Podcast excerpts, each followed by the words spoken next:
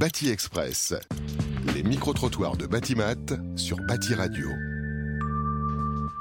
Bonjour Madame la Ministre, nous sommes ravis de vous voir Parc des Expositions aujourd'hui. Après trois ans d'absence, quelles sont vos attentes par rapport au Salon du Batimat et pour les entreprises présentes? Déjà j'avais une immense attente qui était d'avoir le plaisir de m'y rendre physiquement, en pouvant serrer des mains, en pouvant voir des sourires et donc sans avoir de masque. Et je dois dire que c'est hum, un moment important euh, pour la ministre des PME, du commerce, de l'artisanat et du tourisme que je suis, parce que le bâtiment est une, euh, est une locomotive économique dans notre économie. Renaud Le Maire le dit très souvent, il a fort raison, quand le bâtiment va, tout va.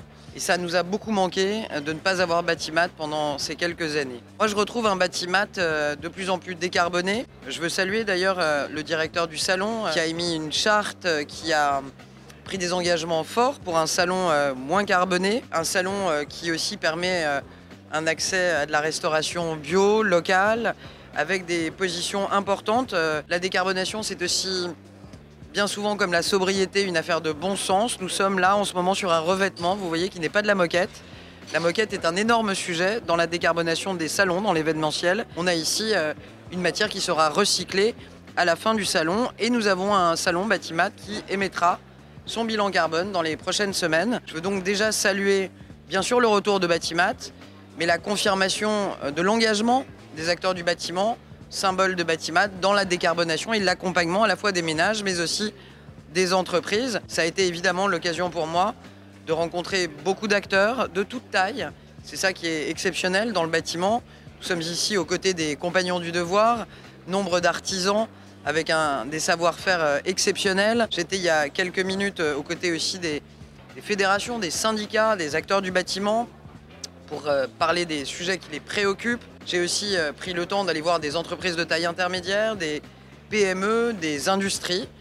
Chacune a ses problématiques, chacune a parfois ses préoccupations, mais il y a beaucoup de succès, il y a beaucoup d'innovation, il y a beaucoup de combativité aujourd'hui dans le salon que je visite. Bien sûr, il y a des difficultés, on va en parler avec l'énergie notamment, avec la hausse des matières premières. Mais nous avons des acteurs économiques dans le bâtiment qui se débrouillent bien, qui sortent euh, leur épingle du jeu. Nous continuons à les accompagner depuis Bercy.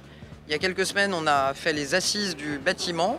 Nous continuons à travailler avec les acteurs et dans les mois qui viendront, nous les réunirons à nouveau pour être à leur côté. La décarbonation, la formation, deux enjeux majeurs, on doit les accompagner.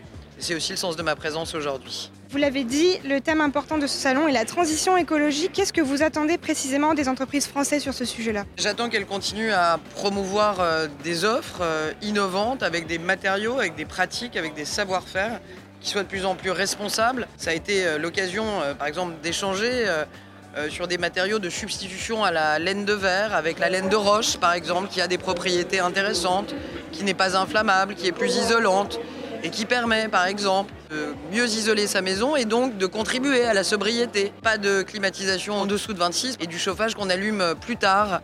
Donc il y a des matériaux qui sont très innovants, qui contribuent très directement à la sobriété et donc à la décarbonation énergétique dans notre pays. J'attends que les acteurs du bâtiment continuent à faire ce qu'ils font, c'est-à-dire promeuvent euh, les dispositifs de rénovation énergétique sur lesquels le gouvernement s'est engagé depuis 5 ans et continue de s'engager dans le projet de loi de finances. Je veux quand même vous rappeler que en 2023, ce sera plus de 2 milliards et demi pour ma prime rénov, 600 millions de plus dans le budget cette année pour accompagner encore mieux les ménages dans leur rénovation euh, et leur isolation énergétique. Donc c'est extrêmement important que les acteurs s'emparent à la fois des innovations, des nouveaux matériaux, mais aussi euh, accompagnent les ménages avec les aides d'État et que le gouvernement continue à les financer. C'était un engagement euh, qu'on avait promis de tenir. Il est tenu dans le projet de loi de finances 2023. Bâti Express les micro-trottoirs de Batimat sur Bâti Radio.